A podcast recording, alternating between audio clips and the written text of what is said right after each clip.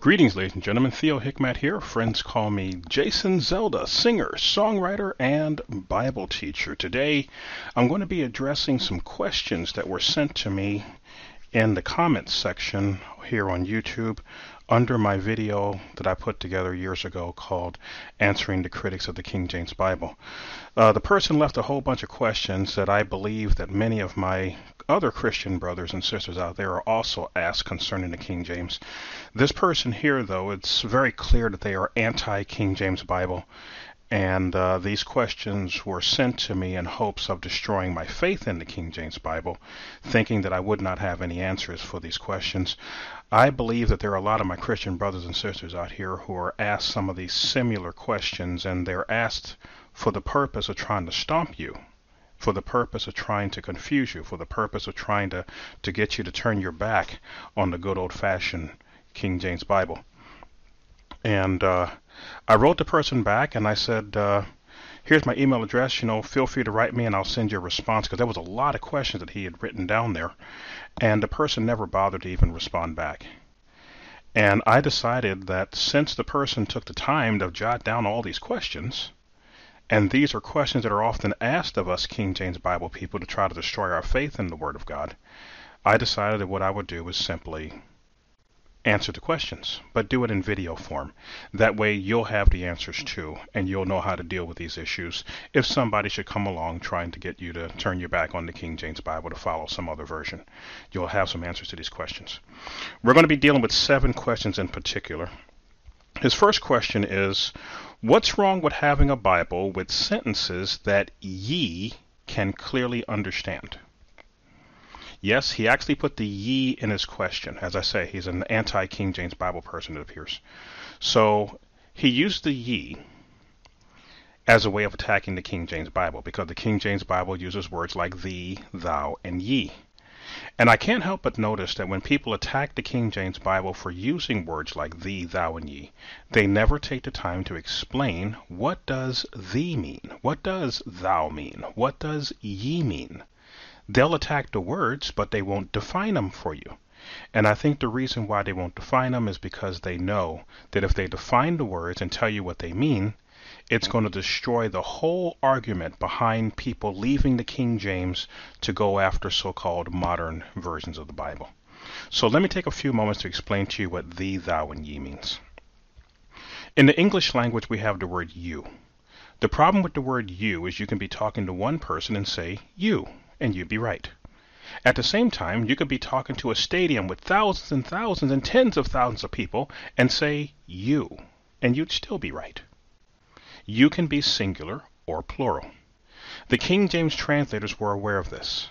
So in order to get around that problem, so that when you are reading the Bible, you're only going to run into the words thee, thou, and ye when there's a conversation going on. So you need to know, is the person talking to one person, or is the person talking to a group of people? Is the person talking about one person, or is the person talking about a group of people?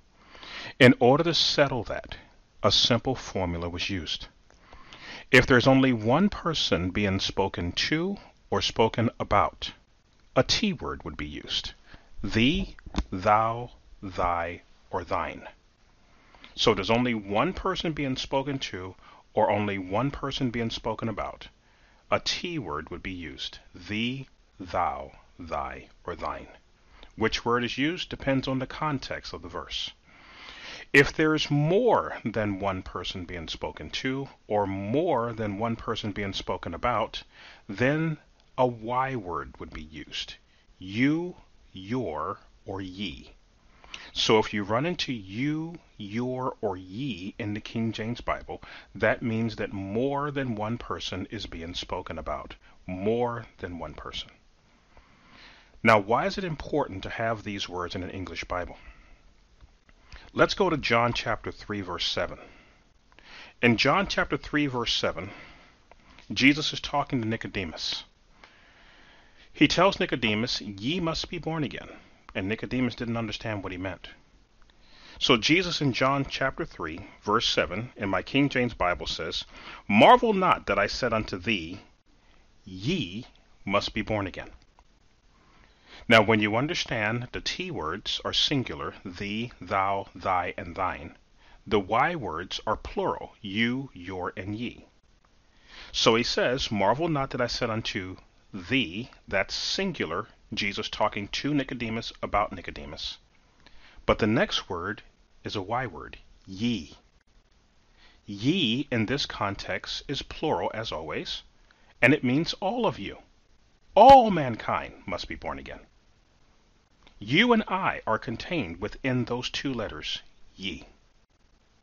So when you read it from the King James Bible, you can see that the verse begins with Jesus talking to Nicodemus about Nicodemus, but the verse ends with Jesus talking to Nicodemus about everybody. That distinction is brought out by the use of the T words, thee, thou, thy, and thine, for singular, and the Y words, you, your, and ye, for plural. That's easy. That helps you understand the deeper meaning of what the Bible's trying to convey. I'll give you one more that helps bring it out again. In the book of Luke, chapter 22, verse 31, here we have Jesus talking to Peter, but he's not just talking about Peter. How do we know? Because of the T words and the Y words. So let's take a look and see what he says. He says, and I got my screen right over here, says, the Lord said, Simon, Simon, behold, Satan hath desired to have you, that he may sift you as wheat. But I have prayed for thee, that thy faith fail not. And when thou art converted, strengthen thy brethren. When you read this, understanding the T words are singular, the Y words are plural, you'll see that Jesus speaking to Simon Peter starts off by saying, Satan hath desired to have you. You is one of the Y words, means he's talking about more than one person. Satan desired to have all the disciples, to sift them all as wheat. But Jesus, knowing that Peter was one of the weaker ones, now focuses his attention directly on Peter, because it's all T words, all singular, from here forward. I have prayed for thee, that thy faith fail not, and when thou art converted, strengthen thy brethren. When you read it from the King James, you can see by the use of the these, thous, and ye's, when one person is being spoken about versus when more than one is being spoken about. The modern versions do not bring this out. For the passage dealing with Nicodemus, the modern versions would say something like, do not marvel that I tell you, you must be born again. And they have the whole verse revolving around Nicodemus and only Nicodemus.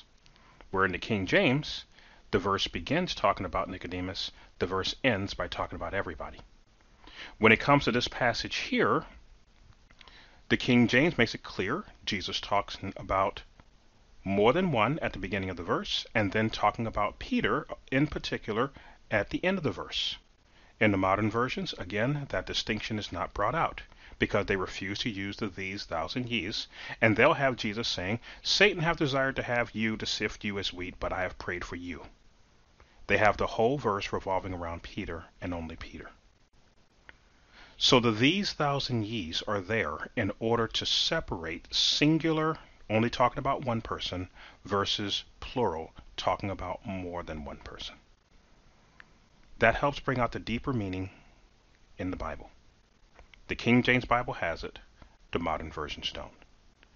So while they attack the King James Bible for using these words, I'm hoping now you'll understand why these words are important to have in an English Bible. His next question says, why would someone feel threatened because some deviate from a King James Version translated by fallible men? Because this is a long question, and it's going to require a little bit of a deeper answer, I'm going to unpack it in several parts. We're going to first deal with, why would someone feel threatened by a Bible version? The second thing we're going to deal with is the deviations of the modern versions and how they deviate from what the Bible says. We'll deal with the translators later on, because he deals with the translators in another question, and rather than dealing with the question twice, I'll just take it all at once. So let's just go ahead with the first part. Why would someone feel threatened because some deviates from the King James Bible? It's not we who stand for the King James Bible that are threatened. It is those who have attacked the King James Bible that treats the King James Bible as if it's a threat. And for them it is. For them it really is. You see, it's only when you have a King James Bible and you put it up next to one of the modern versions, this is the New International Version here, when you put the King James up against one of the modern versions and you start comparing them verse for verse, you then begin starting to see how the modern versions have been changing what the Bible says. So the goal behind the makers of the modern versions has been to get the King James Bible completely off the playing field. Just remove it from the playing field. That way the only Bibles you have to choose from are the so-called modern versions. But there's a secret that the modern versions has. Who started this fight? Who started this Bible version fight? It wasn't us. This Bible version fight started before the King James Bible was even translated. Who started it? It was started by the Catholic Church's leadership. In times past, before we had all the technology we have today, if you wanted to know what the Bible had to say, you had to go to a holy man, a Jewish priest, a Jewish rabbi, a Catholic priest, a Catholic monk. They might have access to Bible manuscripts. You may run into an occasional Christian that might have access to some manuscripts, depending on where he might have come in contact with some. There were plenty that were going around as the Jewish people were being very faithful and copying these manuscripts of the Bible so that every generation would have a copy. The Catholic Church wanted to keep it that only the religious class would have the Bible. They didn't want the average man or average woman having a Bible. That way they would have a lot of power. Whenever a man rose up and found some manuscripts of the Bible and tried to translate it into their language, if the Catholic Church's leadership found out about it, they would hunt them down and put them to death. That's how serious they was about not wanting the average man or the average woman having the Word of God for themselves. When King James became King of England, though, the Catholic Church ran into a brick wall, because King James made two things very clear when he took the throne. One of the things he made clear is that even though his family's Catholic, he's not. He's Protestant. That angered the Catholic Church's leadership, because that meant for as long as King James was King of England, they wouldn't have a lot of power in England. The second thing King James made clear is that he wanted the average person to have the Bible for themselves. And he began to gather together these translators, these men who knew these ancient languages, so that they could take these more than 5,000 manuscripts that they had gathered and translate them into English. That angered the Catholic Church leadership also. And as I mentioned to you earlier, whenever the Catholic Church leadership found out that people were trying to translate the Bible for themselves, they'd hunt them down and kill them. King James was no different.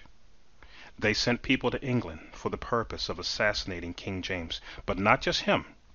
To assassinate him and his entire government all in one fell swoop. They were going to gather them all together in a building, the Parliament building, and then they were going to blow the building up. This assassination attempt became so infamous to this day. It became known as the Gunpowder Plot.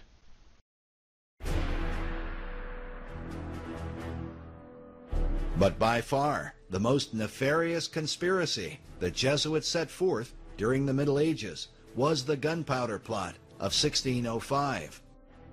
The Gunpowder Plot came about because when Elizabeth I died in 1603, Rome was very interested to have a Catholic monarch on the throne. And the Pope at the time sent the Jesuit provincial Father Henry Garnett of England two bulls which set out this strategy and urged him to ensure that no one should ascend the throne of England unless they declared themselves to be a faithful Roman Catholic. What happened, of course, was that James I, when he ascended the throne, he declared himself to be a Protestant. and therefore Rome decided that he had to be removed. The instrument Rome would employ to get rid of the new king was a Spanish soldier named Guy Fawkes, a man whose name is remembered every year to this day, as the English burn effigies of him on Guy Fawkes Night. Why? Because Fawkes planted some 36 barrels of gunpowder beneath the Houses of Parliament, intending to blow up King James and the entire government of England. Out of the chaos that would follow, Rome and her Jesuit order had planned to re-establish control of the country.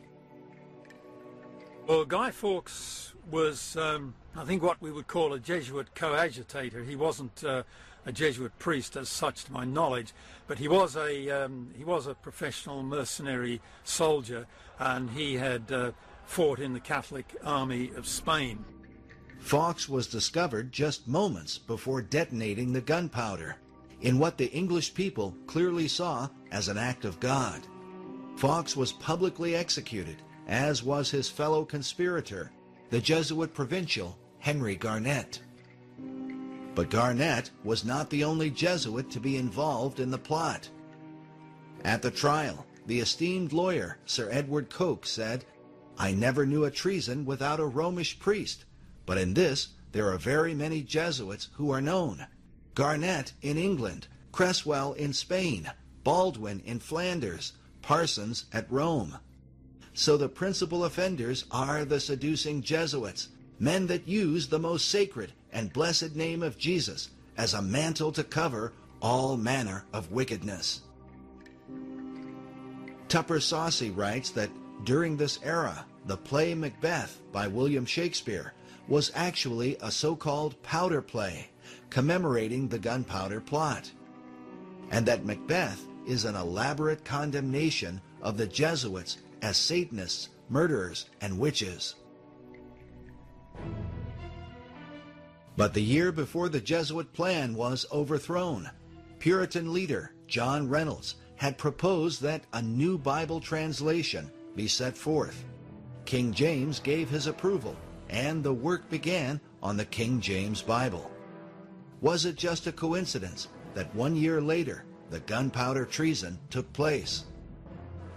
Certainly, an expected outcome of a successful plot would be that all work on the New Bible Translation, which was taking place at that time, started in 1604, that all that work would be terminated, and terminated permanently. There's no doubt in my mind that that is what the Jesuits intended as well. But by the grace of God, the Gunpowder Plot was overthrown, and King James would survive to see the famous Bible that would bear his name come to completion. So over time, the Catholic Church had released their Bible, and the Holy Bible, it wasn't called a King James Bible in the beginning, it was simply called the Holy Bible. This idea of calling this a version of any kind is a relatively new thing. It was originally simply called the Holy Bible. When the Holy Bible came out, over time it began to become more popular than the Catholic Bible. That angered the Catholic Church leadership also. They didn't like that. So what do they do about it? Let's fast forward to the modern day. Years ago I did research into cults. One thing I've learned about cult leaders is cult leaders want to strictly control the information that you receive. What you read, what videos you watch, even the people you talk to. And I'm going to let you know this. People who are involved in cults, they don't know they're in a cult when they're in the cult. It's only when they come out and they look back at it, they go, wow, I can't believe I used to believe this stuff. But when you're in the cult, you don't know you're in a cult. But one of the signs of a cult is they will forbid you to speak to former members. If you're in a religion that tells you you're not allowed to speak to former members of the group, even if it's your own family, it doesn't matter how many Bible verses they try to throw at you out of context. Jesus never shunned anybody. He was never walking down the street and somebody had rejected him and he see that person walking down the street coming down the other way and he turns and goes the other way. He never did that. He never did that at all. He's our example. If you're involved in a religion that tells you to shun former members, you're in a cult and you need to get out of there. You need to come to Jesus and get back together with your friends and your family that left the group and find out why they really left. But cult leaders want to strictly control the information that you receive. This here is a Catholic Bible. Because it's a Catholic Bible put together by the Catholic Church for the Catholic member, there'll be information in here that for an outsider, it's not going to mean much to them. But for those that are members of the Catholic Church, it'll mean a lot to them. They'll put information in here that is especially for the Catholic member. So you see here on the side, it says Catholic. Okay, it's Catholic Bible. This is called the New American Bible. Okay, the New American Bible, Catholic Bible. Okay, there's information in here that is designed to appeal to the Catholic. I'm going to try to slide here so you guys can see. So it starts off, it's got a picture of the Pope sitting on a golden throne doing a really weird hand gesture.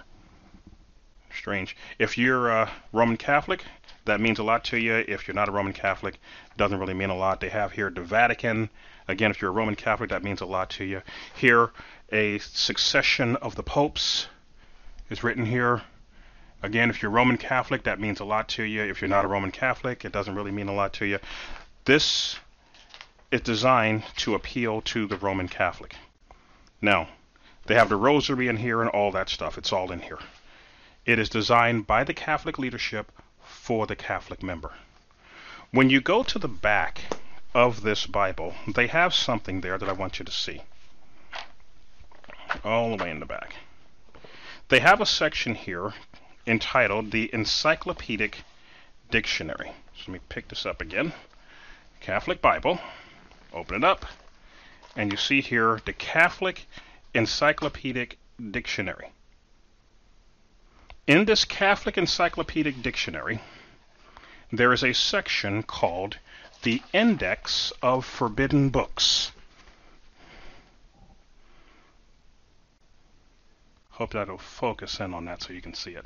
The Index of Forbidden Books. I'm going to read for you what it says here in the Index of Forbidden Books, and I'm going to put it up on the screen so you can see it as well. Does the Catholic Church forbid their members to read certain books, just like a cult does? Well, you're about to find out. The Index of Forbidden Books, located on page 36 in the back of this Catholic Bible, this is what it says. Index of Forbidden Books, books harmful to faith and morals, the reading of which is expressly forbidden by the Holy See.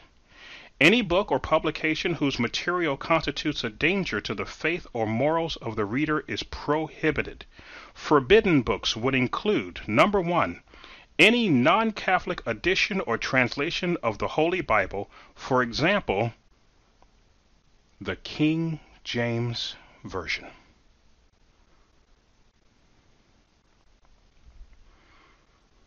I want you to take note because I'm going to put the entire thing on the screen. There is no other Bible or book mentioned by name as being forbidden for a Catholic to read. The only one mentioned by name is the King James Bible.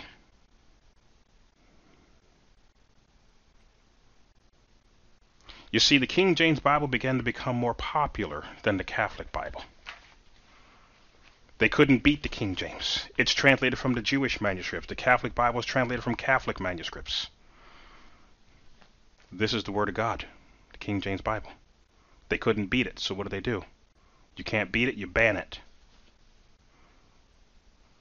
Last I checked, there's more than a billion Catholics on the face of the earth.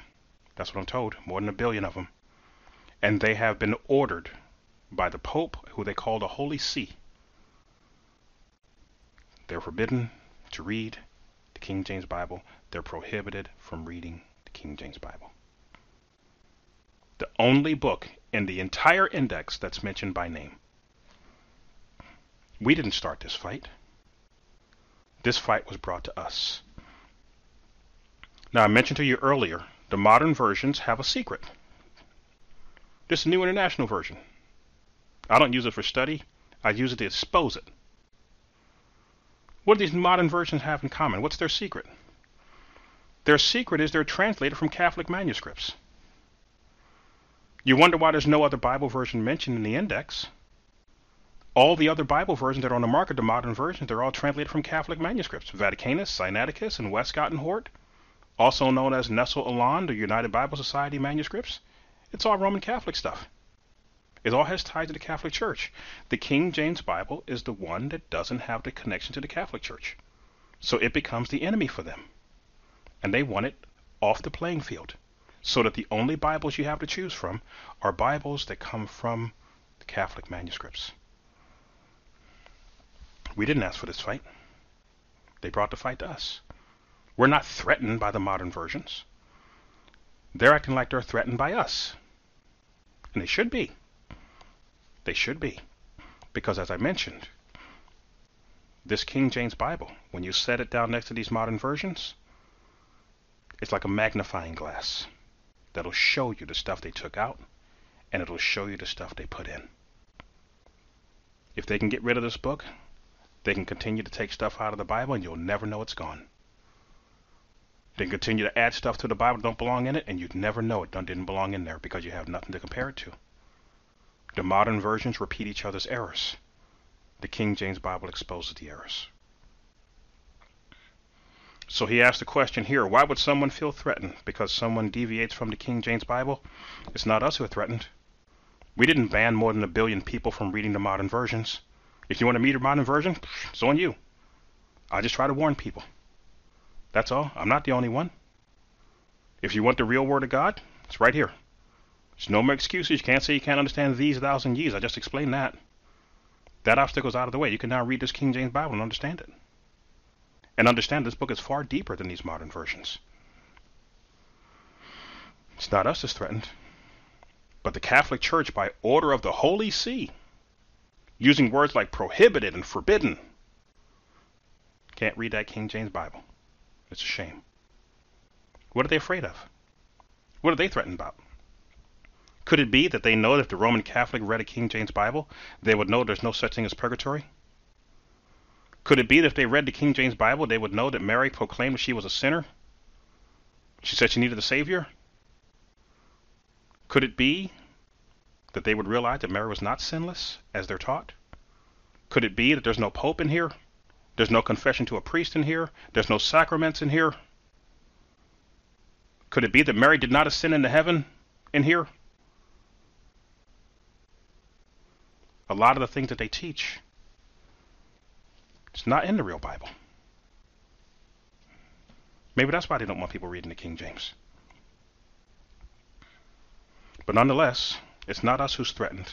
It is those who are promoting the modern versions that are acting as if they're threatened by the King James to the point that they try to ban it.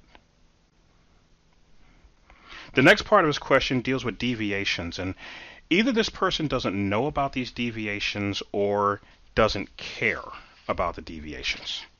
I can't go through all the deviations. There are just way too many. I'm going to deal with just a couple. We're going to start here. Revelation 22:16 in the King James Bible and in the modern versions, they agree that Jesus identifies himself as the morning star. Version after version after version, Jesus identifies himself in Revelation 22:16 as the morning star. If you know that the devil's name is Lucifer, you got it from one place. You got it from here. Because the modern versions have decided to remove Lucifer from the modern versions altogether. That name is gone. It only appears one time in the entire Bible, and that's Isaiah chapter 14, but that's only if you have a King James Bible. The modern version, the more popular modern versions, have removed the name Lucifer completely from their pages. But just removing the name wasn't good enough for them. They had to take it to the next level. In the King James Bible, it says, "How thou art fallen from heaven, O Lucifer." Now, you don't have to be a Hebrew scholar or a Christian to know who Lucifer is. Christian and non-Christian alike knows who Lucifer is. It's the devil, Satan. So you don't have to reinterpret that. You don't have to retranslate that. The verses go on to say, "Thou shalt be brought down to hell." Again, Christian or non-Christian alike. You don't need a deeper interpretation of understanding what hell is. When you say hell, there's an image that comes in your mind, and it usually has something to do with fire. So you don't need to have that reinterpreted. But what has many of the modern versions done? I just mentioned they took the name Lucifer out. But what did they do in its place? Let's take a look. In the New International Version, in the CSB, and in the New American Standard, they changed Isaiah 14, where the King James Bible says, "How thou art fallen from heaven, O Lucifer." These translations say, "Morning star." How you have fallen from heaven, morning star. This guy asks, why would some feel threatened that someone uses a Bible that deviates from the King James? Morning star is Jesus, according to the King James and the modern versions. So why would the New International Version, what is the CSB, the Christian Standard Version, and the New American Standard, why would they take Lucifer's name out and replace it with a title that means Jesus? Because the story is talking about how Satan became the devil, how Lucifer became the evil one.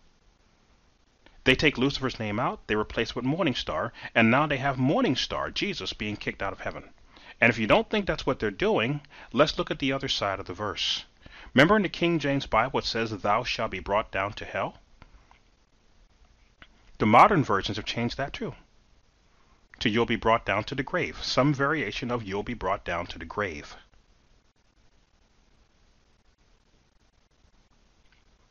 Since they replaced hell with grave, they're no longer talking about the devil. The devil is a spirit being, and you don't put a spirit being in a grave because a grave is a hole in the dirt. A spirit will float through a hole in the dirt. They changed the story, so that instead of it being the fall of Lucifer the devil being kicked out of heaven for wanting to be God and being brought down to hell, they changed it to the morning star, Jesus Christ, getting kicked out of heaven for wanting to be God and was brought down to the grave. There's no excuse for them doing that. There's no reason for them to have done that, but they did. And they try to pass this off as being more correct than the King James. I'd say that's a major deviation from the King James, turning the story 180 degrees the other way. No.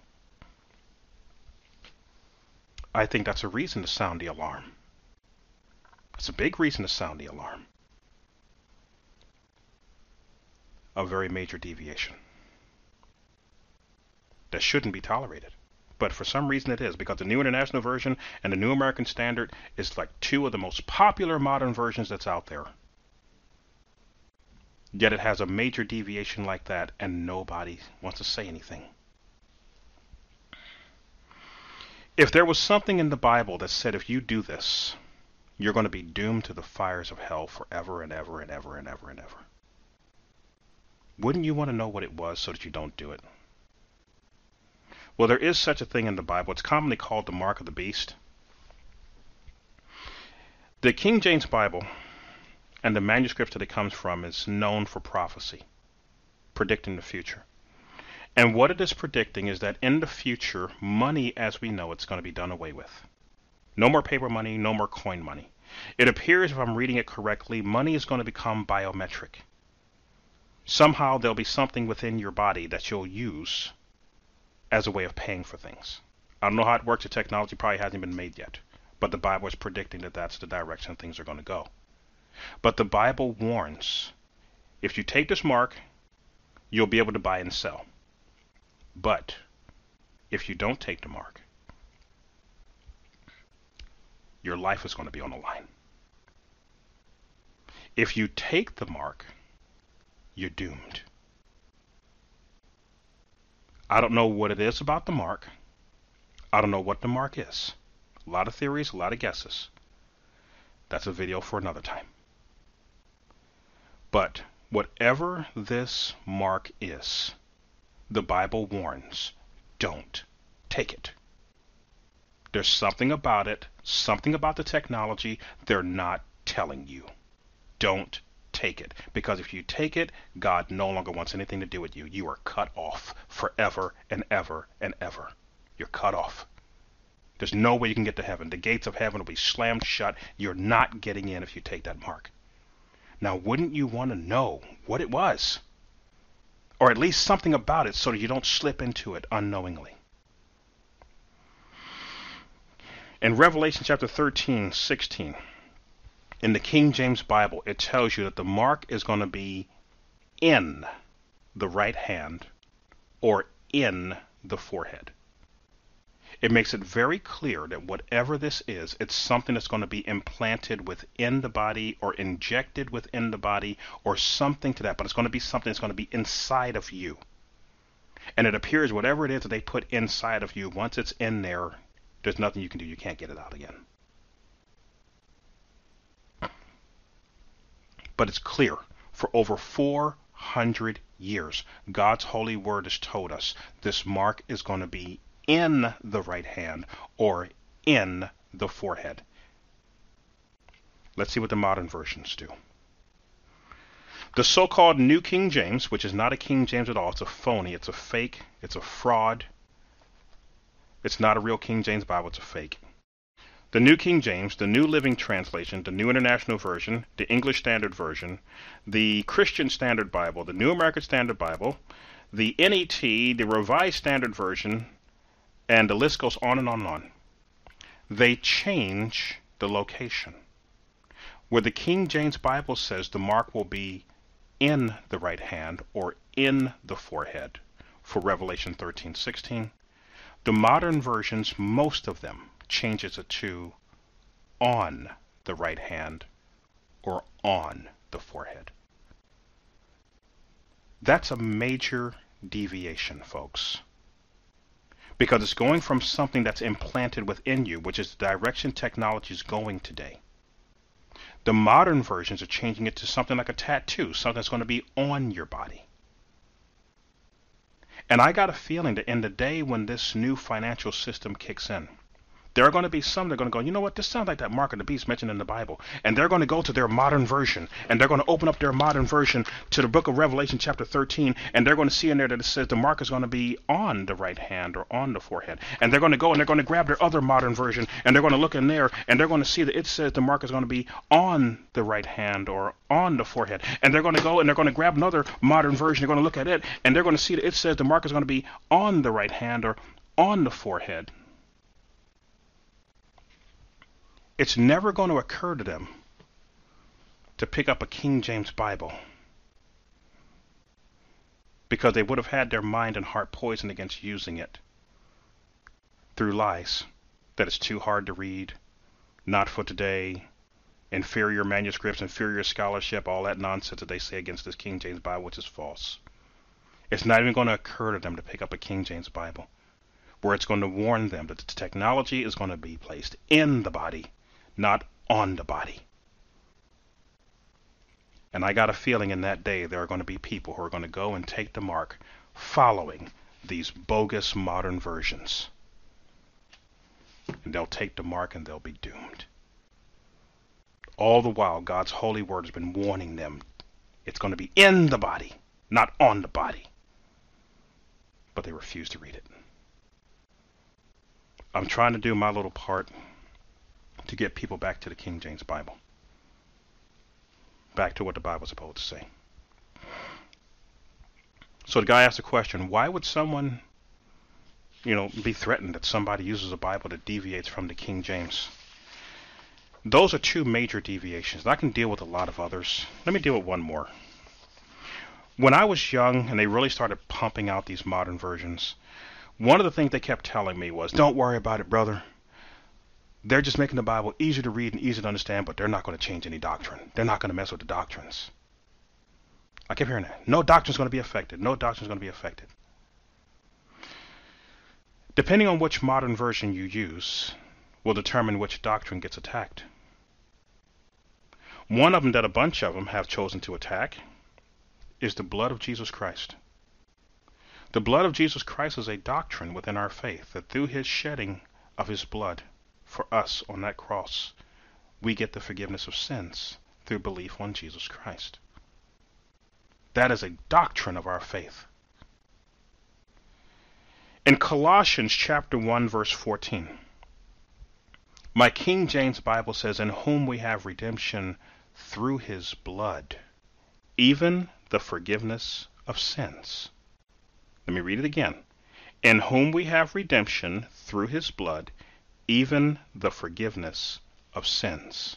The blood of Christ is very important to us. It's part of our doctrine. It's part of our beliefs. When you look into the New Living Translation, the New International Version, the English Standard Version, the Christian Standard Version, the New American Standard, the New American Bible, the Revised Standard, the list goes on and on. It'll read something like this. In whom we have redemption, the forgiveness of sins. The whole sentence about the blood is gone. Through his blood, they took it out. In whom we have redemption, the forgiveness of sins. The means of the redemption, the blood of Christ, removed. It's a doctrine. I was told when I was growing up, don't worry about it, brother. No doctrine's going to be affected. Right. That's just one of many. So if the modern versions can't tell the difference between Lucifer and Jesus in Isaiah 14, if the modern versions are going to confuse you as to where the mark of the beast is going to be located and could end up dooming you to the fire of hell, if the modern versions are going to attack the blood of Jesus Christ by removing it and not telling you they took it out, why would you want to trust them? Why would you want to trust them?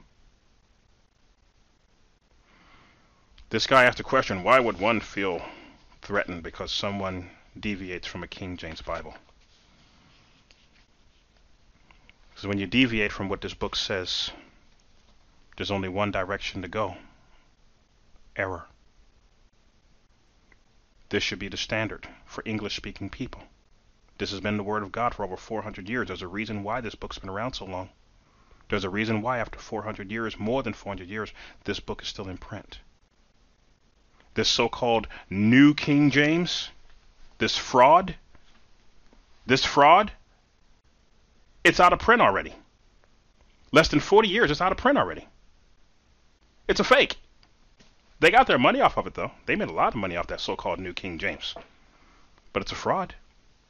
It's not a real King James Bible.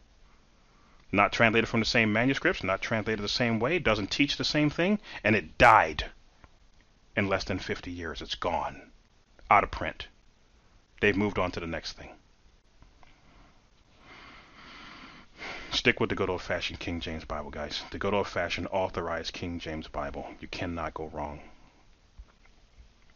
His next question is, by whose authority can the KJV not be usurped or challenged by advocates of new Bible translations? His use of words is very interesting because he used the word usurp. The word usurp means to take a position of power or importance illegally or by force. It means to seize, to take over, to expropriate, to take possession of, to steal, to wrest, to aggregate, to commandeer, illegally, to supplant, to topple, to unseat, to dethrone. Is that what they told us the modern versions were here for? Is that what the makers of the New International Version, Zondervan, is that what they told us the New International Version was here for, to make the Bible, to overthrow the King James by force, illegally? Is that what they told us these modern versions are here for? Is that what they told us the so-called New King James was here for, to topple and overthrow the King James?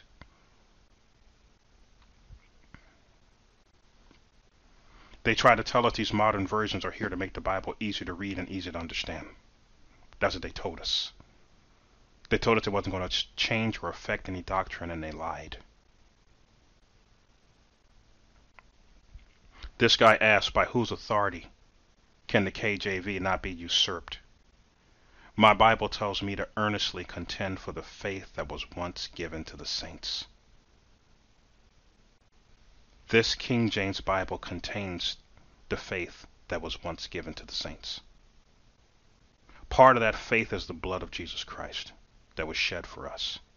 And when a book like the New International Version and these others come along and they start attacking the blood of Jesus Christ by taking it out, I am under obligation by the authority of the Word of God to earnestly contend for what this book is taught. The Word of God, contend for the faith. That's by whose authority. I'm nobody important. I'm just a Christian, a nickel and dimer. But I take a stand for this book, and I've done it for years. That's by whose authority.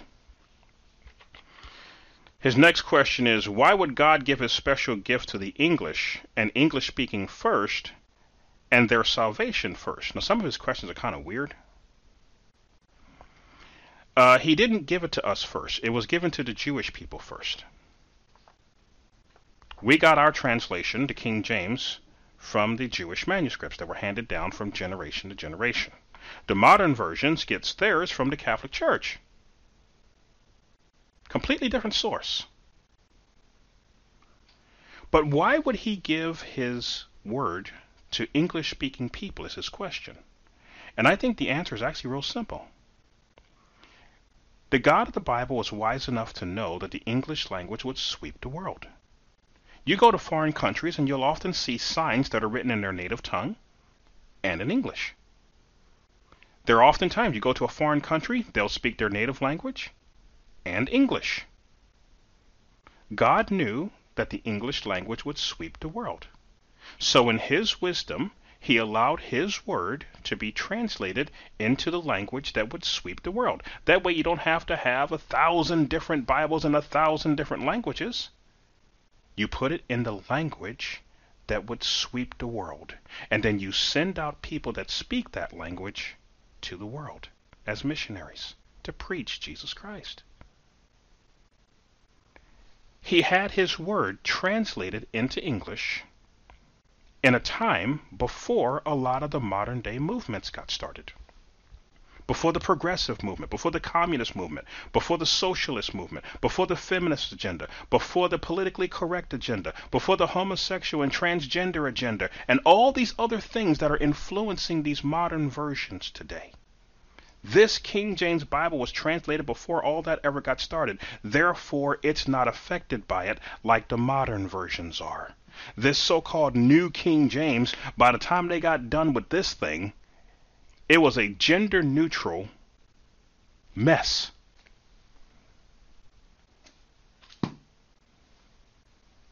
Gender-neutral.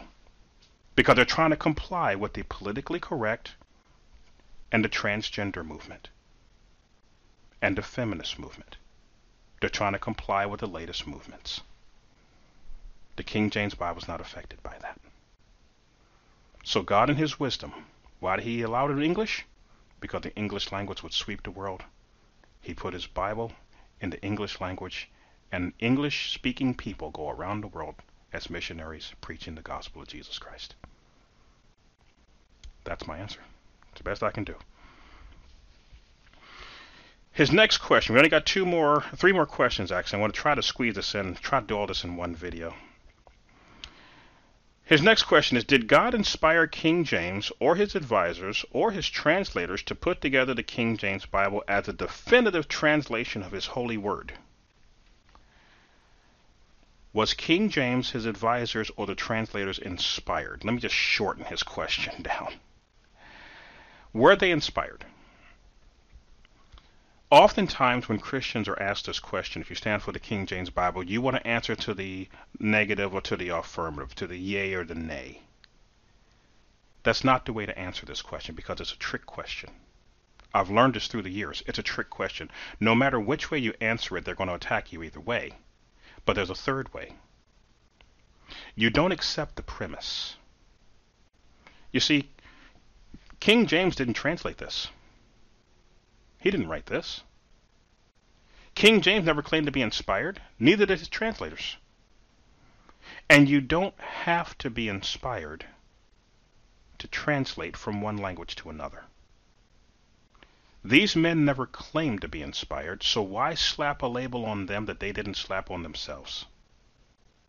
So when somebody comes to you with this question about whether they're inspired, you just tell them that's a non-question, because they never claim to be. And you don't have to be inspired to translate a book. That's the easiest way to answer that. It's a non-question that can be answered really easy, just like that. They never claim to be inspired, so why are they slapping a label on these men that these men didn't even slap on themselves? And you don't even have to answer their question. And neither will I. Next up, he says here, are the translations that came out before and after the King James inferior to the King James? Well, I can only speak for English because that's the language I speak. So let's take a look at the Bibles that came out before the King James. And you tell me. This here is the Coverdale Bible. Can you read it?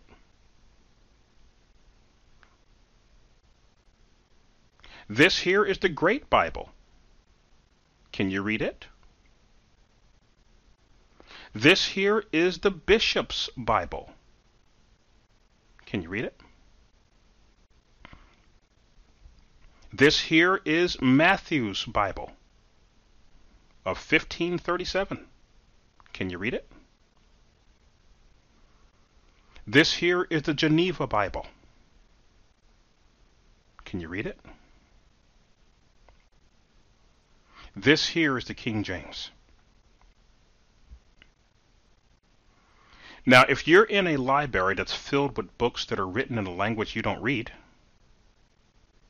and you have one book there that's in a language you do read, even though the other books may be great translations, they do you no good because you can't read them. Therefore, all these earlier translations would be inferior to the King James Bible that we have, because you can't read the earlier translations, but you can read a King James. Again, they may be great translations, but if they're unreadable, they do you no good. They could read them back then. We'd have a lot of trouble trying to read it now. Let's just be honest. The King James Bible would be superior if you're dealing with Bible translations you can't read. When it comes to Bibles that came out after the King James, well, again, we're dealing with apples and oranges now, because the modern versions are not coming from the same manuscripts as the King James. The modern versions rely very heavily upon Catholic manuscripts, which read very differently. So we're not talking about the same kind of thing here. The modern versions have taken a lot of stuff out of the Bible. You hear people talk about the modern versions and how they are supposedly closer to the original manuscripts of the Bible. It's not the case. The New Testament of the modern Bible versions comes from a variation of a Greek manuscript known as the Westcott and Hort manuscripts.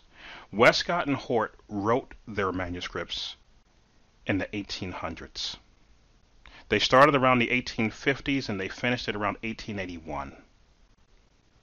These men were very heavily influenced by the Catholic Church. They believed in the Catholic belief system and various other things. They were also involved in some occultic practices, I understand. These guys hated the King James Bible, and they made it clear. They hated the King James, and they hated the manuscripts it came from, called the Textus Receptus. They mentioned that in their writings. So when they put together their manuscripts, they wrote their manuscripts to convey the way they felt about the King James and the manuscripts it came from. Now remember I told you about this fraud called the New King James? When they came out with this, they wanted to find a way to get Christians away from the real King James to follow this counterfeit. They knew that people like myself who stuck with the real King James, we stuck with the real King James because we knew these modern versions had major problems. They had veered way away from what the Bible's supposed to say. They wanted to show us that they're on our side, that they understand, that they know the struggle. They're down with the struggle and they're on our side, and they want to try to show us that they're on our side so that we would accept this counterfeit and get rid of our real King James Bible. And in order to try to ingratiate themselves to us, they decided to tell us the truth, because they knew that if we're sticking with the King James and we're not moving to the modern versions, we already knew. So they wanted to show us, hey, we're on your side. So they're going to tell us the truth about the modern versions. But once they got Christians to accept this so-called New King James, these Christians found out later, and some of us haven't figured it out yet, that they got tricked. They told the people the truth to lure them in to a fake Bible. Remember, deception is never really 100% pure deception. Deception is always going to have a layer of truth that lures you in, and then it's the deception that's waiting behind the door to tear you down. This is the layer of truth that they dangled out in front of King James Bible believing Christians to lure them into the so-called New King James. They decided to tell you the truth about the modern versions. This is from the 1979. See, this is New King James. You never hear anybody talk about this version of the New King James. This is the New King James, and you'll see here it says 1979. You never hear people talk about the 1979 edition. For some reason, they don't seem to talk about it. Don't know why. Or maybe it's because of this. 1979, it was only New Testament. They have a section here called Greek text. Again, New King James. I want to show you guys I'm not lying to you. I'm not making stuff up. I got it highlighted here, and it says the Greek text. I'm going to put it on the screen, and I'm going to read for you what it says. Okay? I'll read for you what it says here. The guy wants to know, are the translations that came out before and after the King James, are they inferior to the King James? We've already seen the ones that came before, though they may be great translations. If you can't read them, they can't help you. The King James Bible, you can read. Now, for the modern versions, are they superior or inferior to the King James? I'm not going to have to tell you. I'm going to let the people who put together these fake Bibles, these fake modern translations, tell you themselves which is the real and which is the fake, which is the inferior, which is the superior. Page letter V in the 1979 New King James under the section called the Greek text. It says, it is commonly known that nearly all modern English translations of the New Testament are derived from a type of Greek text advocated by Brooke F. Westcott and Fenton J. Hort, and others in the 19th century. The Westcott and Hort theory has been a leading view of textual critics and translators since that time. Although there are not massive differences between the two textual foundations of the New Testament, the net effect of Westcott and Hort type of text is to delete many words, phrases, and verses that are found in the authorized Version. I'm going to read that small section again so it'll hit home. Because all of these modern versions come from Westcott and Hort for their New Testament. All of them. They call it the Nestle-Aland manuscripts today. They call it the United Bible Society, the American Bible Society. It's Westcott and Hort under a different name. It's just revised Westcott and Hort manuscripts. Although there are not massive differences between the two textual foundations of the New Testament, the net effect of the Westcott and Hort type, which the modern versions come from, the net effect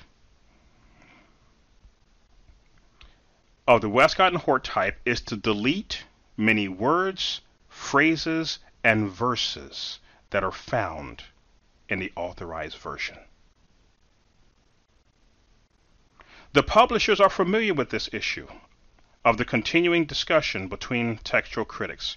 Recently, there's been a growing concern among reputable New Testament scholars that the 19th century text suffers from over-revision, and that the traditional Greek text is much more reliable than previously supposed.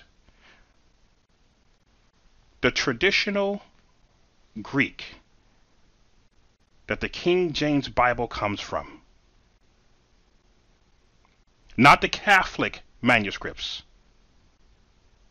The traditional Greek manuscripts that the King James Bible's New Testament comes from. They're saying it's much more reliable than they supposed. That way you're not saying, Jason Zelda, he's one of those King James only guys. He's never going to give the modern versions a fair shake. Hey, I didn't have to say it. The makers of this fraud called the New King James, the guys who are behind these modern versions, they're the ones telling you. Don't get mad at me. They're the ones telling you this. They're the ones telling you. I'm just showing you what they're hiding. That's why they don't talk about the 1979 so-called New King James. They spilt the beans in here. Now they're trying to cover up the beans.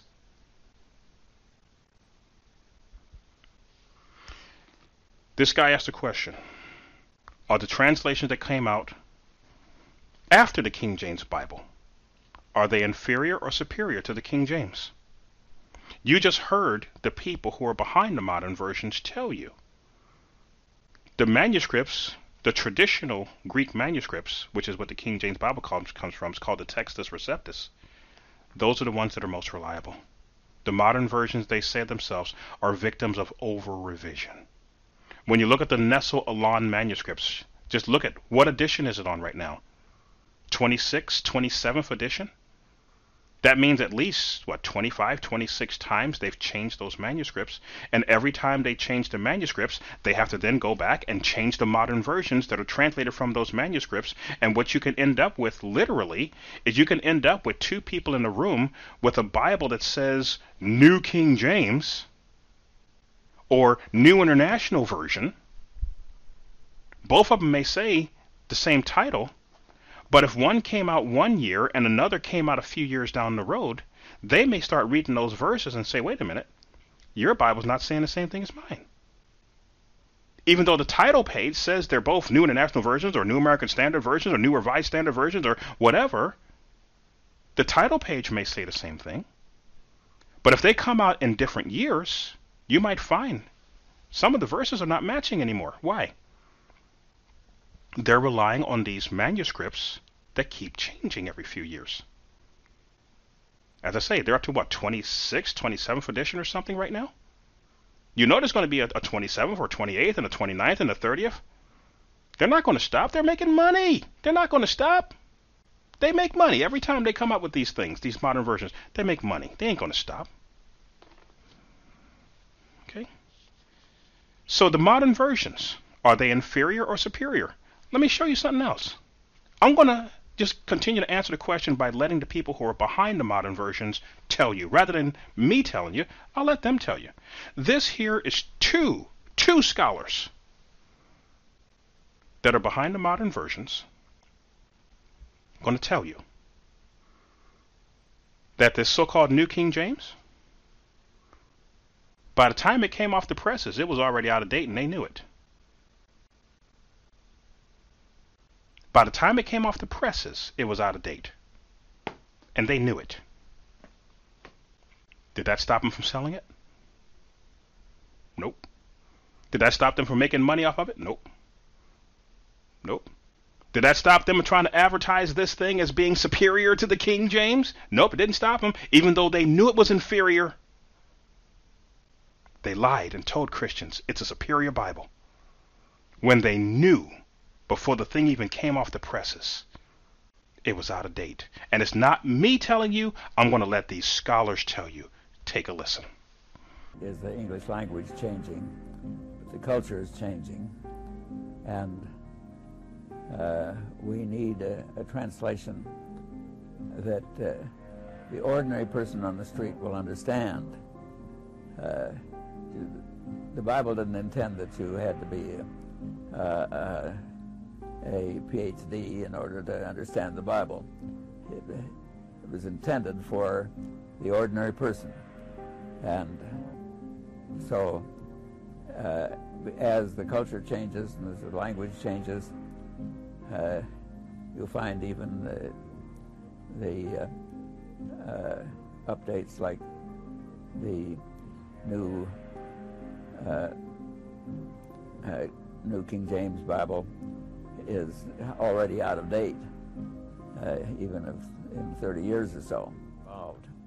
The MEV sought to bring scholarship as well as the beauty of the King James together in such a way that it passed the King James forward in a way that brought it into modern English without losing any of the beauty of the translation. The King James Version is very, very much anchored in our culture. A lot of people don't realize that, but idioms such as apple of my eye actually come from the King James translation.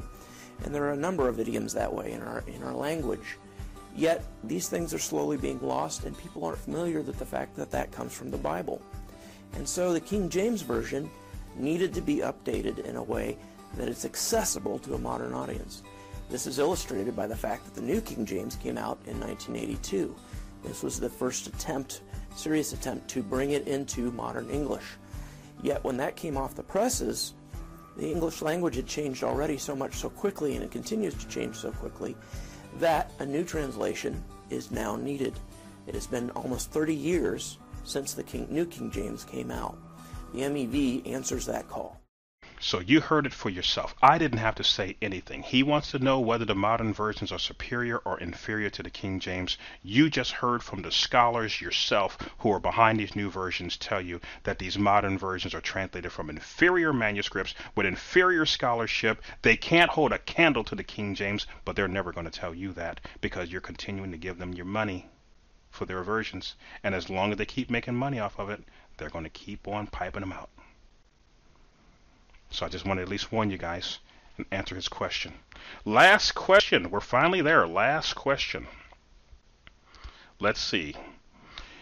A long question, but we'll sum it up real easy. He says, diligent Bible scholars, researchers, men of faith, academics have identified many errors in the King James Bible. One such error of notoriety in the King James Version is 1 John 5, verse 7 and 8. The latter part of verse 7 and the first part of verse 8 did not appear in the Greek text for the first 1,000 years after the scriptures had been completed. That's what he said.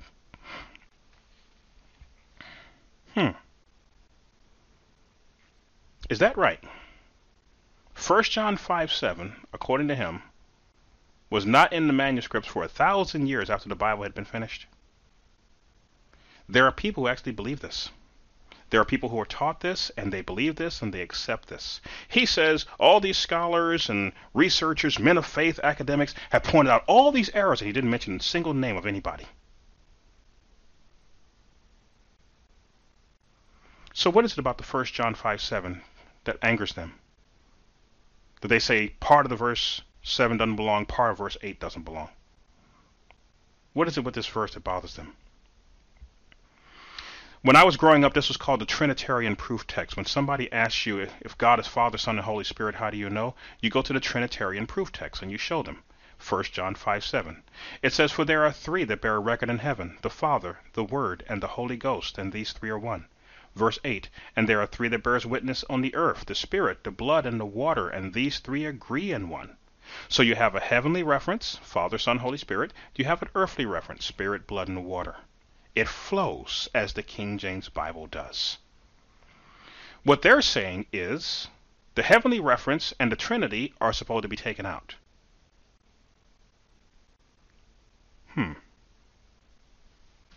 Why would they say that? What did these guys just get done telling you about Westcott and Hort? The Westcott and Hort technique was to what? Delete words, phrases, and verses that appear in the authorized version. All the modern versions of New Testament comes from Westcott and Hort. That's why the verse is chopped up like that. They're copying Westcott and Hort. I was reading in my comment section, somebody sent me a comment, nice guy. He said he asked his elders, how come there's verses missing in their Bible? How come there's issues and verses missing and things like that? And he said his elders told him that these verses were added by the King James translators. No. Let me say it again. The modern versions come from Westcott and Hort for their New Testament. They call the Westcott and Hort manuscripts the Nestle-Aland manuscripts now. They call them the United Bible Society manuscript. They have a whole bunch of different names for it, but it's still Westcott and Hort.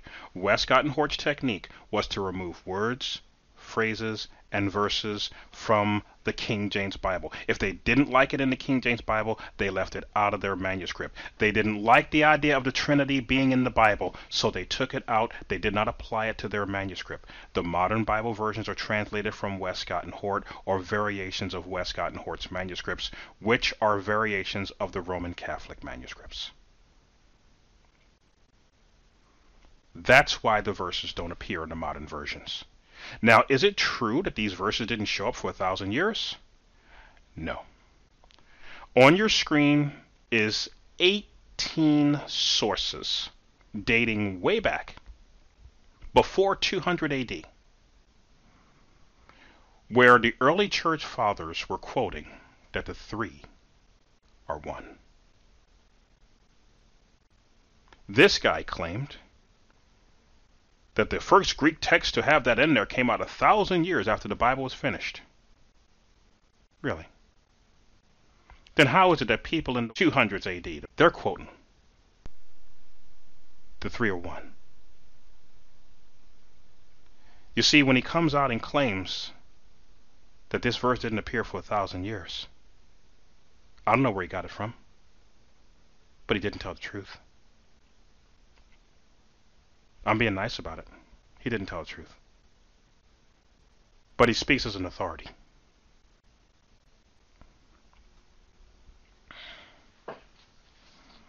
Guys,